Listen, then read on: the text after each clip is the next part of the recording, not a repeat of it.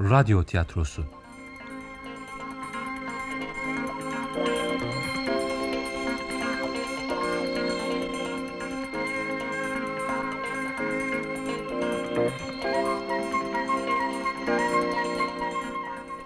...671 numaralı kitap.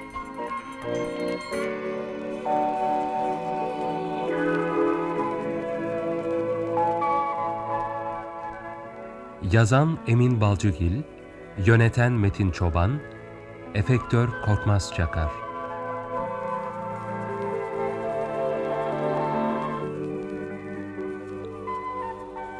Oynayan sanatçılar Turgut Erhan Yazıcıoğlu, Sevinç Ayşin Atav, Komiser Saltuk Kaplangı, Aysun Ani İpekkaya, Hizmetçi Uğur Altıntak, Nezihe Gül Akelli, Şoför Metin Çeliker.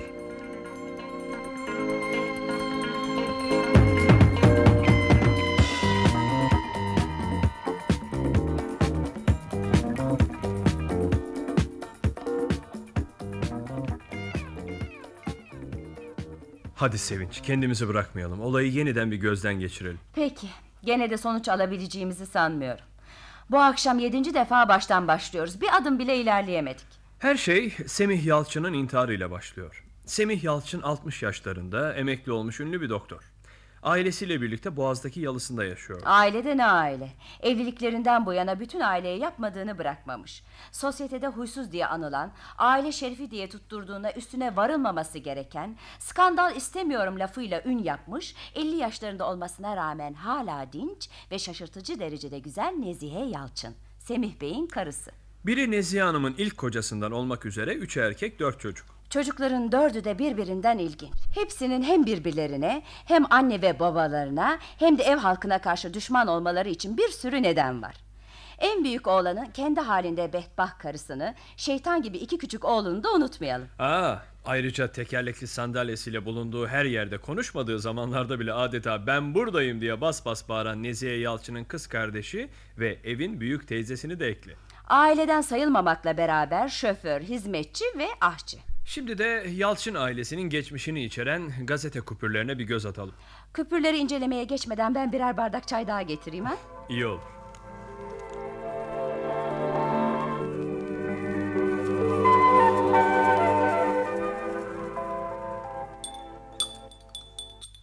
Önce bizim gazeteden başlayalım. Hı hı. Bak bu küpür Semih Bey ve Nezihe Hanım'ın evlendiklerini duyuruyor. Genç ve yakışıklı doktor Semih Yalçın'la sosyetenin huysuz Nezihe'si evlendiler. Nezihe Hanım 3 ay önce ayrıldığı ilk kocasından olan oğluyla Semih Yalçın'ın Boğaz'daki yalısına bir ay önce taşınmıştı. Bir başka gazete kupürü. Sosyetenin ünlülerinden Semih ve Nezihe Yalçın'ın büyük oğulları Atilla beklenmedik bir biçimde dünya evine girdi. Bir diğeri Semih Yalçın'ın uşarı kızı Asuman Yalçın bu defa da dün akşam büyük bir otelde verilen kokteylde önce kıyafetiyle daha sonra da birlikte olduğu piyanistle kavga ederek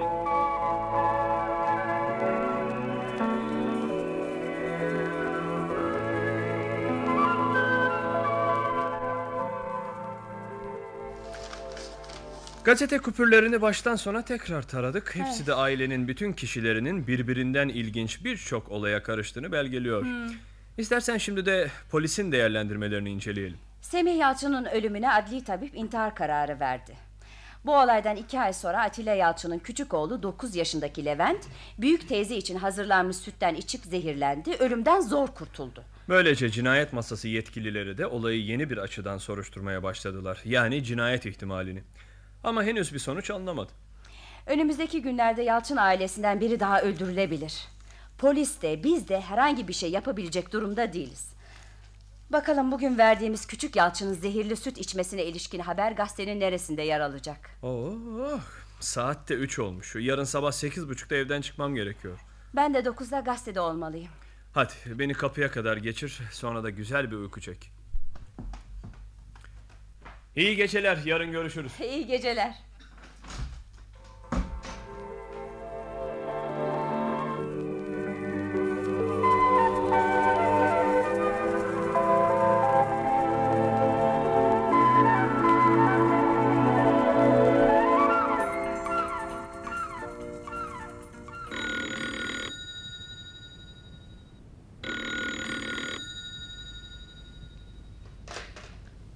Alo? Merhaba Sevinç, nasılsın? İyiyim Turgut. Nasıl geçti sanayici ve iş adamları toplantısı? Sıkıcı. Gerekli notları aldım. Oturup bir iki saat çalışırsam iyi bir haber çıkar sanıyorum. Yalçın ailesiyle ilgili haberi gördün mü? 8. sayfada. Evet, bütün gazeteler olaya dikkat çekiyorlar. Bak ne diyeceğim. Ne diyeceğini biliyorum. Aslında ben de seni onun için aradım. Buluşup Yalçın ailesini ziyarete gidelim ha? Aha. Saat 3'te Yalçınların evine gelmeden bir önceki durakta buluşalım. Olur seve seve. Şimdilik hoşça kal.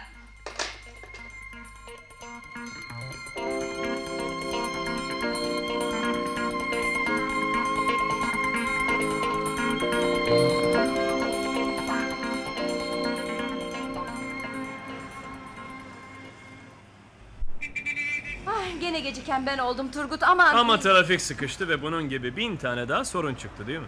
Neyse. Hadi hem yürüyelim hem de ne yapacağımızı konuşalım. Aslında evde mümkün olduğu kadar fazla kalıp fazla kişiyle konuşmayı başarmamız gerekiyor. Özellikle hizmetçi, aşçı ve şoförle.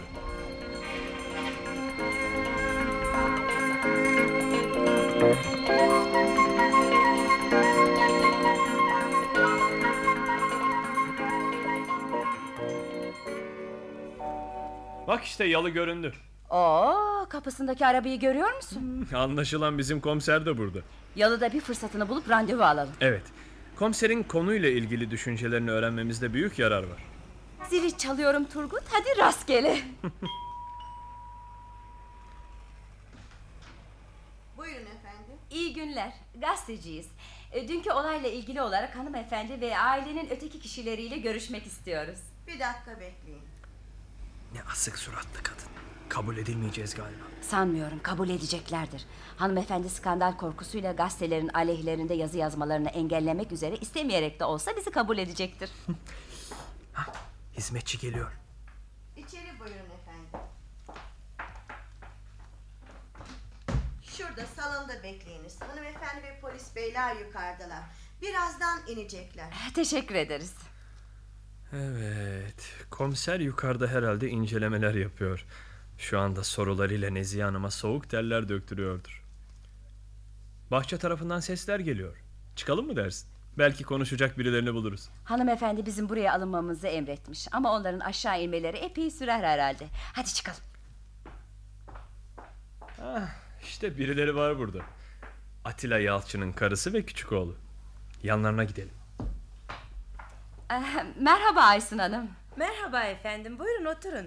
Sizi tekrar rahatsız ediyoruz. Küçüğün durumunu merak ettik. Ayrıca sormak istediğimiz bir iki şey de var. Ha, biliyorsunuz dün hemen hastaneye kaldırılıp midesi yıkanmıştı. Bugün yalıya getirdik şimdi yukarıda odasında. Ve de hemşire tuttuk. Sanırım yarın öbür gün hiçbir şey kalmaz. Evet gelelim sorularınıza. Herhalde size şimdiye kadar birçok kere sorulmuştur ama bir kere de ben sormak istiyorum. Acaba kayınpederinizin intiharı hakkında ne düşünüyorsunuz? Efendim aslında ben kayınpederimin intihar etmesine çok şaşırdım. Gerçi o hayatı boyunca insanları şaşırtmaktan büyük zevk alırdı ama gene de çok şaşırdım. Biliyorsunuz ailemiz huzursuzluklarla doludur. O bu huzursuzlukların içinde adeta bir mercan adası gibiydi. Eğer ölümünün nedeni intiharsa intihar etmesinin nedeni de mutlaka aile içi huzursuzluklarıdır. Zannederim evdeki herkes Semih Yalçın Bey'in intiharına çok şaşırdı. Ee, bize ailenizden, kendinizden biraz söz eder misiniz? Atilla ile nasıl evlendiğimin farkına bile varmadım. Her şey birkaç gün içinde oldu bitti. On yıldan beri de evliliğimiz sürüyor. Sizce huzursuzluklar nereden kaynaklanıyor? Laf aramızda bütün sorunlar kayınvalidem Nezihe Hanım'dan kaynaklanıyor. Ya. Önce de söylediğim gibi kayınpederim Semih Bey çok iyi bir insandı. Beraberliğimiz boyunca hiçbir huzursuzluk çıkarttığını görmedim. Ama Nezihe Hanım'la uzaktan yakından kan bağı bulunan herkes bir huzursuzluk kaynağı. Kendisi, kardeşi yani büyük teyzemiz, kocam, kocamın kardeşleri, hatta küçücük olmalarına rağmen benim çocuklarım bile hepsi adeta huzursuzluk yaratmak için dünyaya gelmişler. Komiser yardımcısı ve Nezihe Hanım göründüler. Oo, merhaba çocuklar. Siz de mi buradasınız? Bakın Nezihe Hanım. Bunlar basınımızın en çalışkan ve en değerli iki gazetecisi. Ateş gibidirler ha. Ne güzel bir tesadüf değil mi komiserim? Nasılsınız? Merhaba efendim. Merhaba. Nezihe Hanım daha evvel tanışmış mıydınız? Tanıştırılmadık ama ben kendilerini daha evvelden tanıyorum. Nasılsınız hanımefendi? Teşekkür ederim. Buyurun oturun. Torununuzun geçirdiği kazaya çok üzüldük. Geçmiş olsun. Teşekkür ederim. Buna kaza diyebileceğin hiç aklıma gelmezdi Turgut. Bardaktaki süt sonuna kadar içildiğinde değil küçücük bir çocuğu, güçlü kuvvetli bir adamı bile birkaç dakikada zehirleyecek kadar prusik asit ihtiva ediyordu. Komiserim prusik asitin nereden alındığı biliniyor mu? Çok rica ederim efendim. Bu konunun burada konuşulmasını istemiyorum. Lütfen bu konudaki konuşmanıza başka yerde devam ediniz. Şimdi isterseniz daha iyi şeylerden söz edebiliriz. Ha, ayrıca gazetenizde de olayı lütfen skandal biçiminde vermeyiniz. Bu olaylardan ne kadar az söz edilirse o kadar memnun olacağız.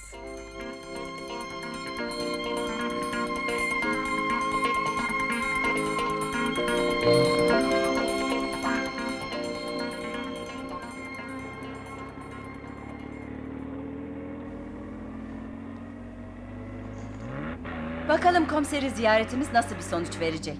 Komiserin bir takım ipuçları bulmuş da açıklamak istemezmiş gibi bir hali vardı. Fark ettin mi? Evet, onu birazdan anlayacağız. Bu arada aslına bakılacak olursa galiba ailede en iyi değerlendirmeyi Aysun Hanım yapıyor. Nezihe Hanım'a akraba olmayanların daha aklı başında oldukları şüphesiz. Onunla bir arada yaşadıkça insanlarda ona doğru bir kayma oluyor. Çocuklar ve torunlar bunun en bariz örnekleri. Semih Bey ve evin gelini belli bir yaşa geldikten sonra onunla tanıştıklarından pek etkilenmemişler. Ama hiç etkilenmediklerini de söylemek yanlış olur sanırım. Şimdiye kadar ailede konuşma imkanı bulabildiğimiz yalnızca Aysun Hanım var.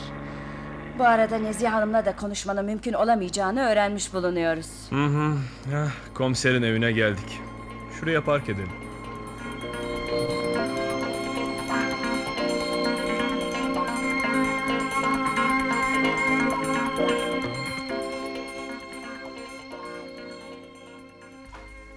Oo, buyurun bakalım. Nasılsınız gençler? Teşekkürler komiserim. Heyecanlı ve meraklıyız. Bütün bildiklerinizi bize ne zaman anlatacaksınız komiserim? Durun durun telaşlanmayın. Önce oturun bakalım. Oturun. Ha şöyle. Şimdi de size birer çay getireyim. Siz zahmet etmeyin komiserim. Ben getiririm çayları.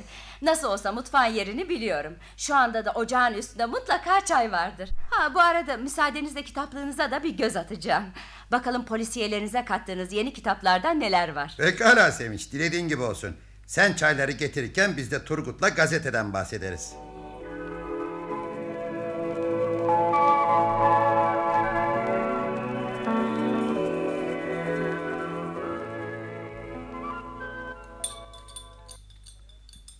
E hadi komiserim anlatın artık şu bildiklerinizi. Sizi hayal kırıklığına uğratacağım ama henüz hiçbir şey bilmiyoruz. Belki inanmayacaksınız. Siz olsaydınız inanır mıydınız komiserim? Peki o zaman anlatayım da görün ne bilip ne bilmediğimizi. Dinliyoruz komiserim.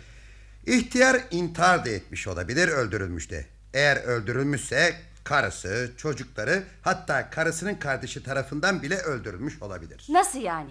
Karısıyla evlendiklerinden bu yana hemen her gün kavga ediyorlardı. Sevih Bey yaşlıydı. Karısıysa siz de gördünüz hala güzel. Bence birden fazla karpuzu bir koltuğa sığdırabiliyor. Yani Nezihe Hanım'ın sevgilileri mi var demek istiyorsunuz komiserim? Evet ya. Ya çocuklar? Çocuklarına gelince ihtiyarın üvey oğlu Atilla iş batırmakta üstüne olmayan her işi batırdıktan sonra da yeni bir iş için babasından sermaye isteyen budalının biri. Son olarak yeni bir iş için para istediğini de öğrendik. Onun bir küçüğü uyuşturucu madde kullanıyor. Babasının bütün uğraşmalarına rağmen bu iptiladan kurtulamamış. Babası da parayı kesmiş. Para bulmak zorunda. Semih Bey'in ölmesi halinde kalacak mirasın kendisine yıllarca yetecek kadar uyuşturucu sağlayacağının farkında. Geriye evin tek kızıyla en küçük erkek çocuk kaldı. Kızın durumunu biliyorsunuz. Her gün yeni bir macera yaşayan, uslanmak bilmez bir yaratık. Son sevgilisi de öğrendiğimize göre malın gözü. Küçük oğlana gelince onun da bir yiğin kumar borcu var. Ve alacaklar sürekli sıkıştırıyorlar. E, bu arada evde bir de büyük teyze var. O da pek tekin değil galiba komiserim. Tekerlekli sandalyesi ve altı öğün yemek yemesiyle en az üç kişilik yer işgal eden Semih Bey'in karısının kardeşi de güzel Nezihe Hanım'ın Semih Bey'den kurtulması için elinden geleni yapacağını çeşitli biçimlerde ifade etmiş. Bunamış gibi görünmesine rağmen Cin gibi bir ihtiyar. E, peki komiserim, küçüğün içtiği zehirli süt aslında büyük teyze için hazırlanmış. Bunu nasıl açıklıyorsunuz? Evet, karanlık noktalardan biri de bu. İşin kötü tarafı olay günü o saatte cinayeti işleyebilecek herkes evde, hepsinin durumu da cinayeti işlemeye son derece elverişli. Bundan hareket ederek katilin cinayetleri çok akıllıca planlamak eğiliminde olduğunu söyleyebilir miyiz komiserim? Şimdilik bu konuda pek bir şey söyleyebileceğimizi sanmıyorum Sevinç. Bu bilinçli bir seçme olmayıp bir tesadüf de olabilir. Ha e, komiserim, dün yalıda Sevinç sormuştu ama Nezihe Hanım'ın konuşması engellemişti cevabınızı. Şimdi ben tekrar sorayım. Prurik asit nereden bulunmuş? Ha, biliyorsunuz Semih Bey eski bir doktor ve amatör bir araştırmacı. Evde çeşitli deneyler yaptığı bir laboratuvarı var. Purusik asit oradan alınmış. Ha, ayrıca Semih Bey'in özel merakları arasında polisiye kitaplar okumak, koleksiyon yapmak da var. Aynı zamanda eski bir...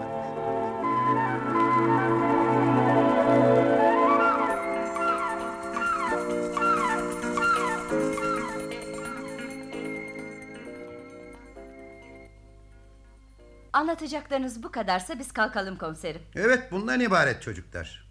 Hmm, peki siz ne diyorsunuz bu işe? Bana o evde yeni cinayetler işlenecek gibi geliyor komiserim. Bana da. Ne yazık ki bana da öyle geliyor. Eğer yeni bir cinayet işlenmeden üzerime aldığım bu olayı aydınlatamazsam sonumun iyi olmayacağını hisseder gibiyim.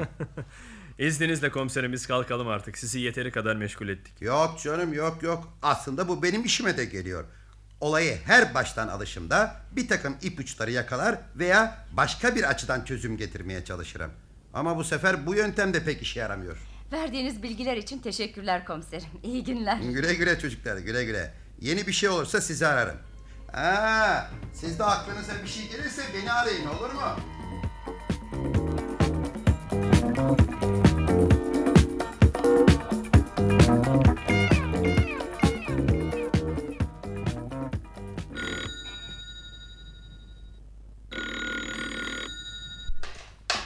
Alo? Turgut hemen hazırlan kapıda buluşalım. Yalçın ailesinde yeni bir cinayet girişimi. Hemen iniyorum. Kapıda görüşürüz.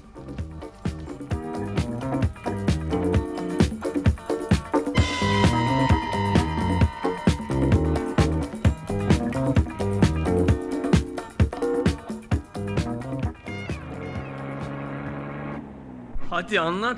Nezihe Hanım yaralı olarak hastaneye kaldırılmış. Ee, Olay sabaha karşı olmuş. sonra? Telefonda daha fazla bir şey de öğrenemedi. Birazdan her şeyi öğreniriz.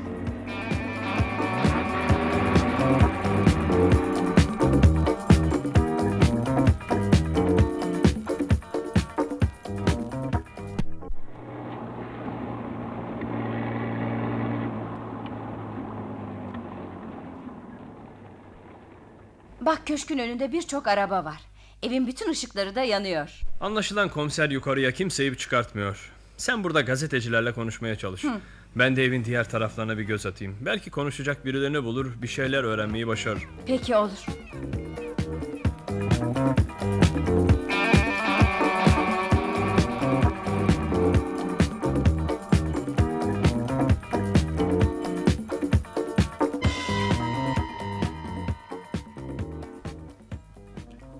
Size birkaç soru sorabilir miyim? Sorun.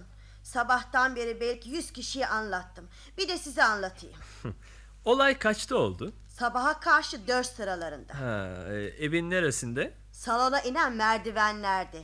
Büyük bir patırtıyla uyandım. Koşarak gürültünün olduğu yere gittim. Elektrikler sönüktü ve birisi acı acı inliyordu. Oraya ilk giden siz miydiniz? Evet. Ee, ne var bunda? Ee, hiç sadece sordum. Elektrikleri siz yaktınız herhalde. ya ama bir de ne göreyim hanımefendi yerde inliyor. Ara sıra da bunun hesabını soracağım canavar diye bas bas bağırıyordu. Ee, sonra? Sonra ötekiler geldiler. Hastaneye telefon ettiler. Can kurtaran geldi hanımefendiyi götürdü. Hemen arkasından da polis geldi. Ha, e, hanımefendiden haber var mı? Bilmiyorum ama çok fena değildir herhalde. Birkaç kırıkla atlatır. Şu anda evde olmayan kimse var mı? Hayır herkes evde. Komiser kimseyi bırakmıyor. Peki olay sırasında da herkes evde miydi? Evet evdeydi.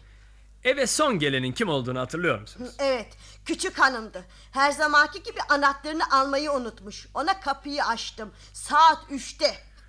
Evdekiler kaçta yatarlar? Hepsinin yatma saatleri ayrıdır.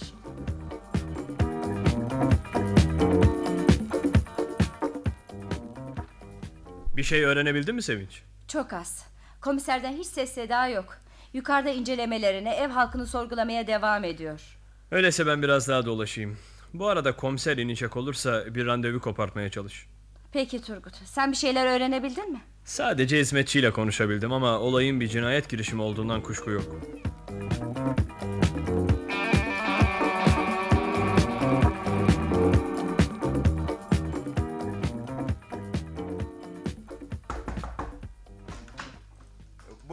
istediniz? Girebilir miyim?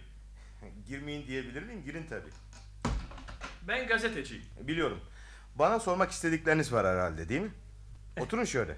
Sağ ol. Siz ailenin şoförüsünüz değil mi? Evet.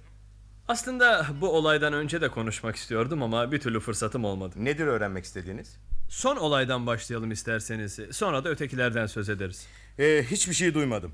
Ahçı geldi ve uyandırıp her şeyi ben giyinirken anlattı. Biraz içkiliydim. Önce dalga geçiyor zannettim ama ciddiymiş. Hep böyle şakalar yapardı da. Ev sahipleri hakkında ne düşünüyorsunuz? Hepsinden nefret ediyorum.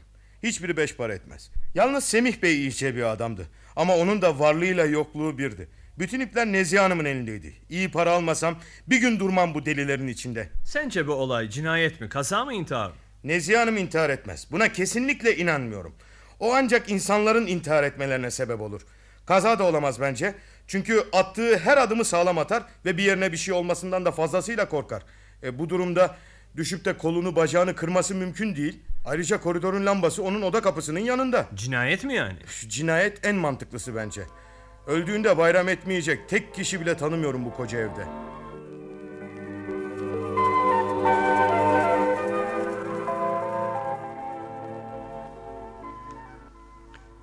Tamam Sevinç, haberi yazdım. Ben de arşivden Nezihe Hanım'ın bir gençlik fotoğrafını buldum. Hastanede çekilenlerden birini de seçip hepsini hemen verelim yazı işlerine. Tamam. Ben bu işleri yaparken sen de toparlan aşağı in. Hemen çıkmazsak komiserle olan randevumuza yetişemeyeceğiz. Aa, aşağıda görüşürüz. Aha.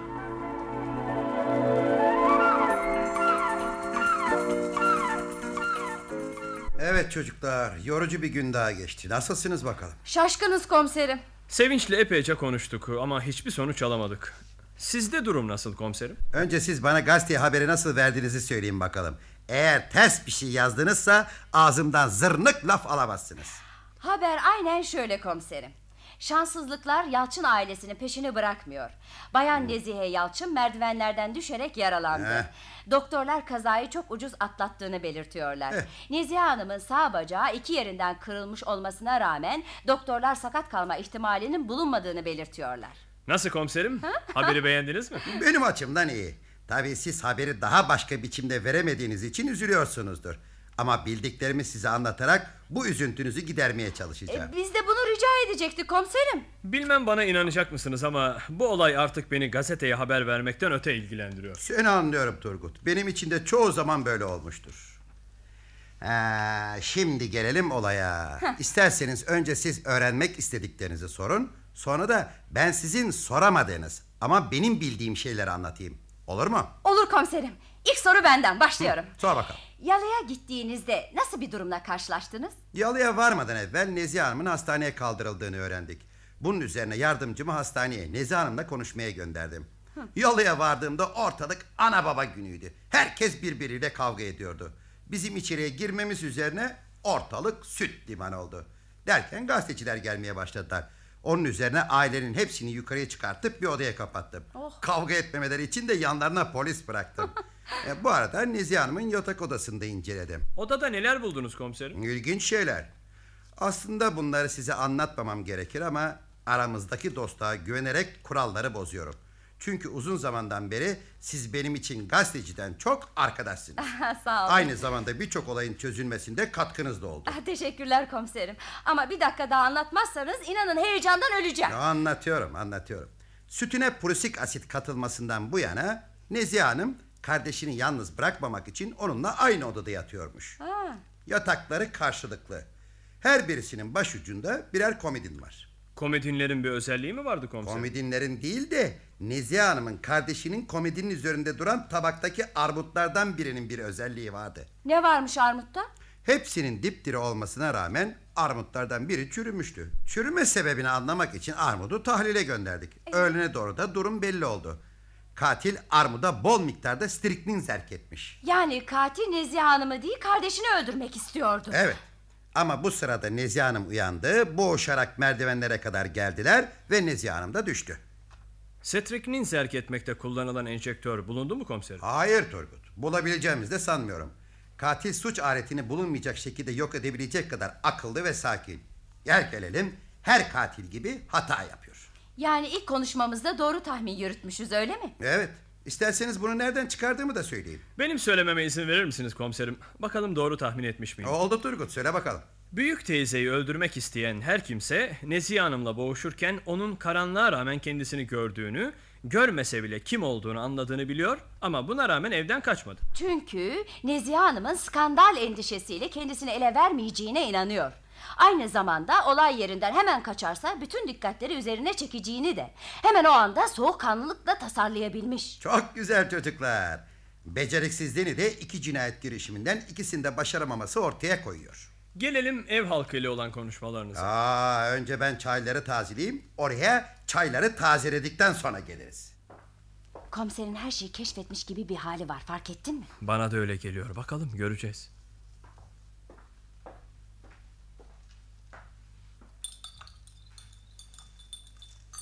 Evet, gelelim ev halkıyla olan konuşmalarıma.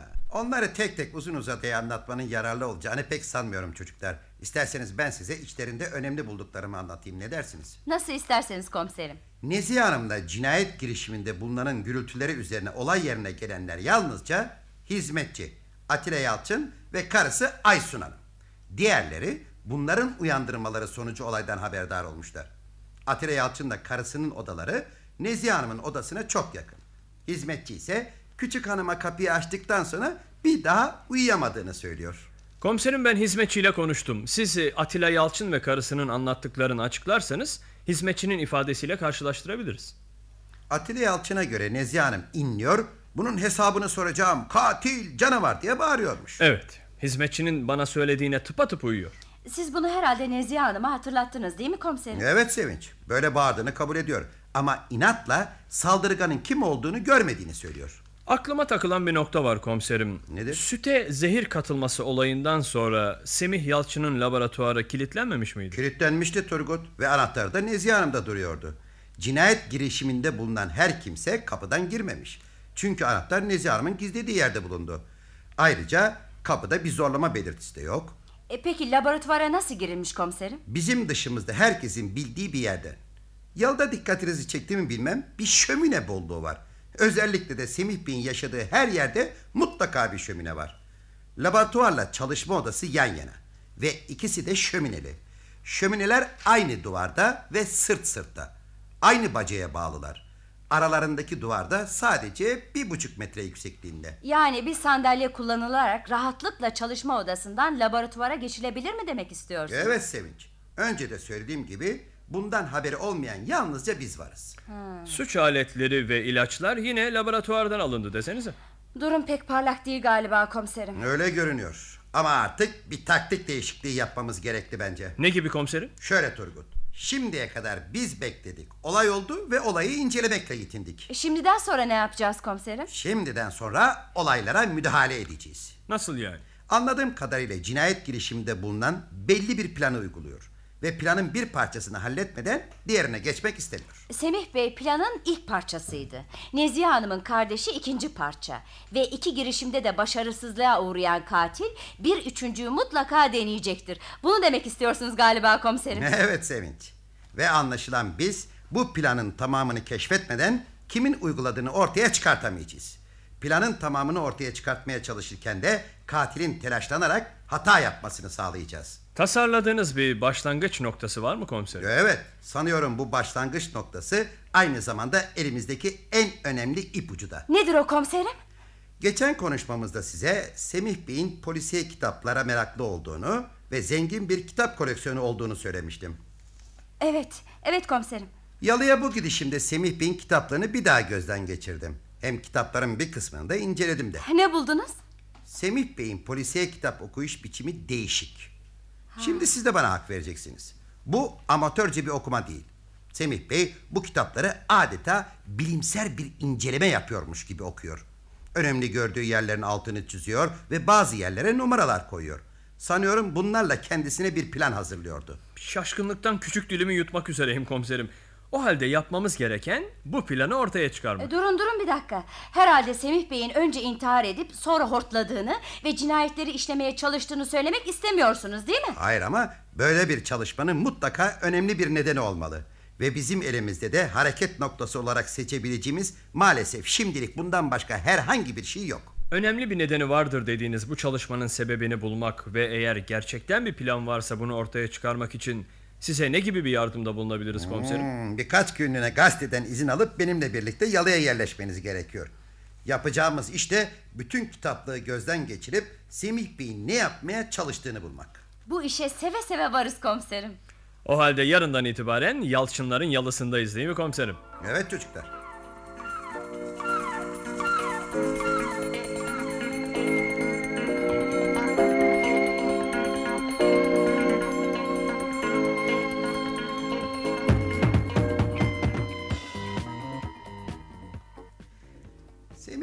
Düzenli çalışma alışkanlığı bize çok yararlı olacak çocuklar.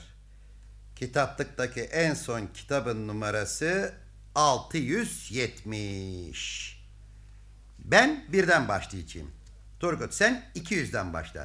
Sevinç sen de 400'den. Peki. Önce sadece altı çizilmiş ve içlerine numaralar düşülmüş kitapları inceleyeceğiz. Öyleyse hemen başlayalım komiserim. Bu arada ev halkını da göz hapsinde bulundurmamız, arada sırada onlarla konuşmaya çalışmamız, onların bize yaklaşmalarını sağlamamız gerekli. Evet Sevinç çok doğru. İstersen sen hizmetçiyi bul ve bize çay hazırlamasını söyle. Olur. Bu arada da ne yapmaya çalıştığımızı öğrenmek isterse ona bilgi ver. Bak bakalım tepkisi ne olacak. Olur. Sevinç döndükten sonra da bir turda ben atarım komiserim. Hadi o zaman iş başına.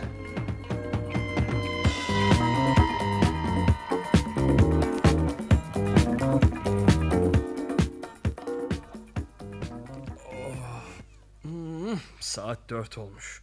Sabahın onundan beri yani tam altı saattir çalışıyoruz. Sigaramız da kalmamış. İstersen sen çıkıp sigara al. Biraz hava da almış olursun Turgut. Ya bir de sağa sola bak bakalım. Aile ne durumda? Olur komiserim birazdan dönerim. Nasıl komiserim bir şeyler bulabildiniz mi? Anladığım kadarıyla Semih Bey hayatı boyunca bir model aramış. Bazı kitapları sonuna kadar okumuş. Hatta iki defa okuduğu kitaplar bile var. Bazısını da yarıda bırakmış. Bazılarını hiç okumaya gerek bile duymamış komiserim. Aradığı neydi acaba?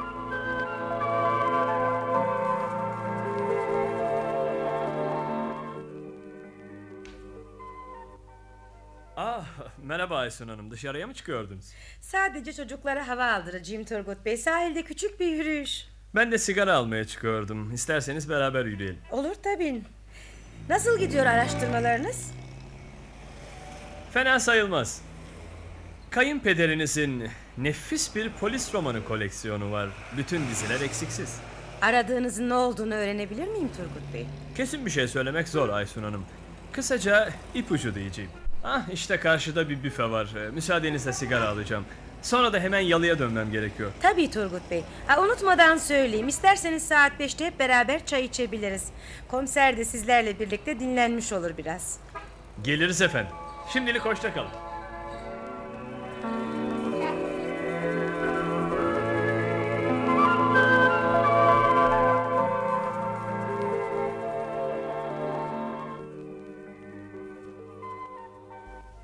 İşte size sigara. Ayrıca saat 5'te çaya davetli olduğumuzu da müjdeleyeyim. Daveti kim veriyor Turgut? Aysun Hanım. Yolda karşılaştık. Ne yaptığımızı öğrenmeye çalıştı.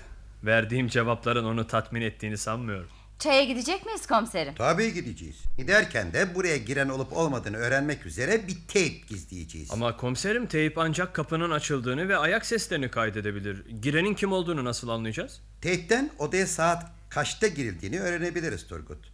Giriş saatiyle ev halkının o anda nerelerde bulunduğunu tespit edebilirsek sanırım girenin kim olduğunu da bulabiliriz. Ayrıca kitapları bırakış şeklimize de dikkat edelim. Bakalım içlerinden eksilen olacak mı?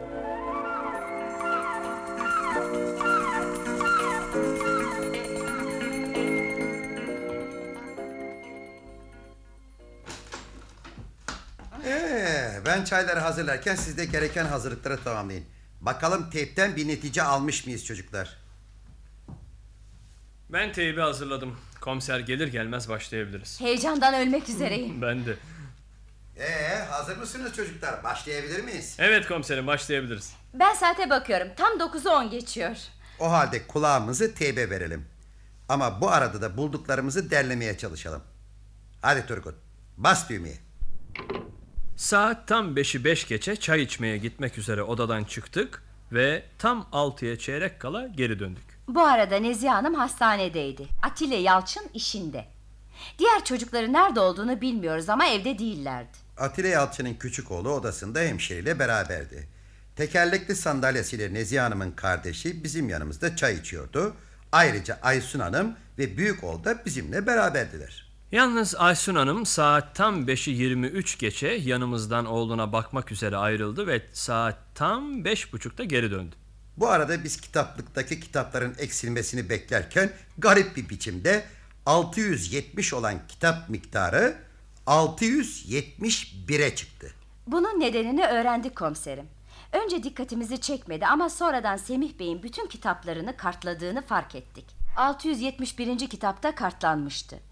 Programı uygulayanın ya bu kartı ortadan kaldırması gerekiyordu ya da kitabı geri getirmesi. Yoksa dikkatimizi çekeceğini biliyordu.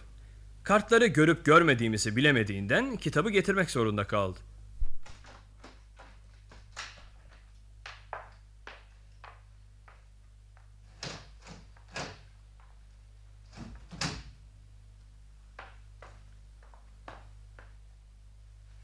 Saate bak ve bir kenara yaz Sevinç. Tekrar başa alıyorum komiserim.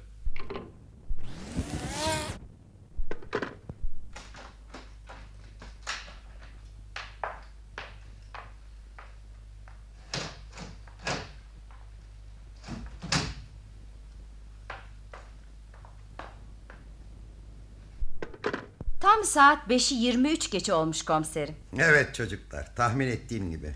Yani komiserim katil? Bir dakika Turgut. Önce elimizdeki Semih Bey'in 671 numaralı kitabını inceleyelim.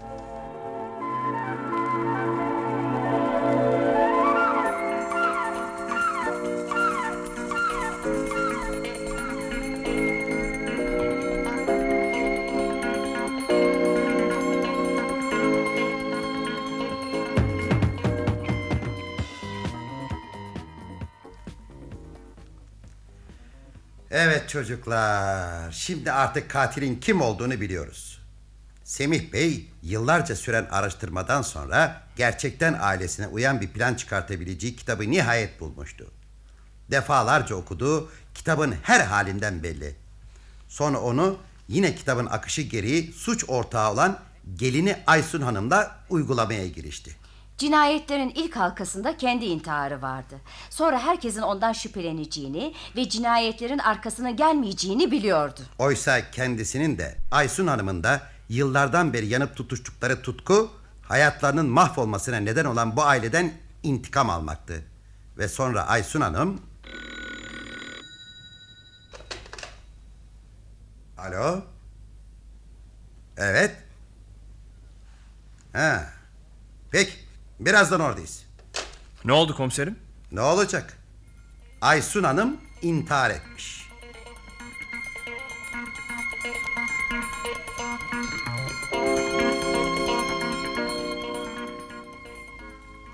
Ha, planı uygulayamayacağını anlayınca en son yapması gerekeni en başta yaptı. Hadi komiserim yalıya gidelim. Hadi.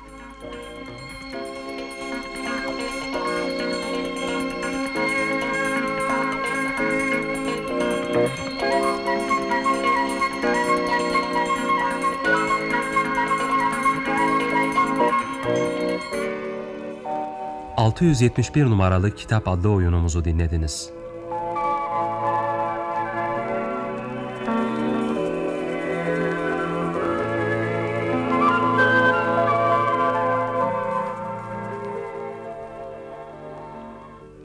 Yazan Emin Balcıgil, yöneten Metin Çoban, efektör Korkmaz Çakar.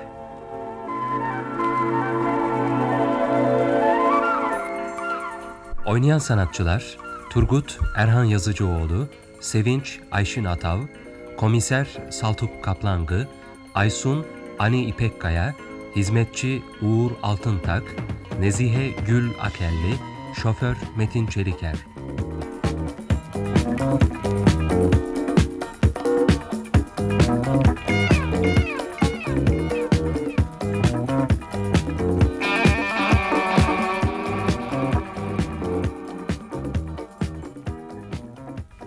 Radyo tiyatrosu sona erdi. Hoşça kalın sayın dinleyenler.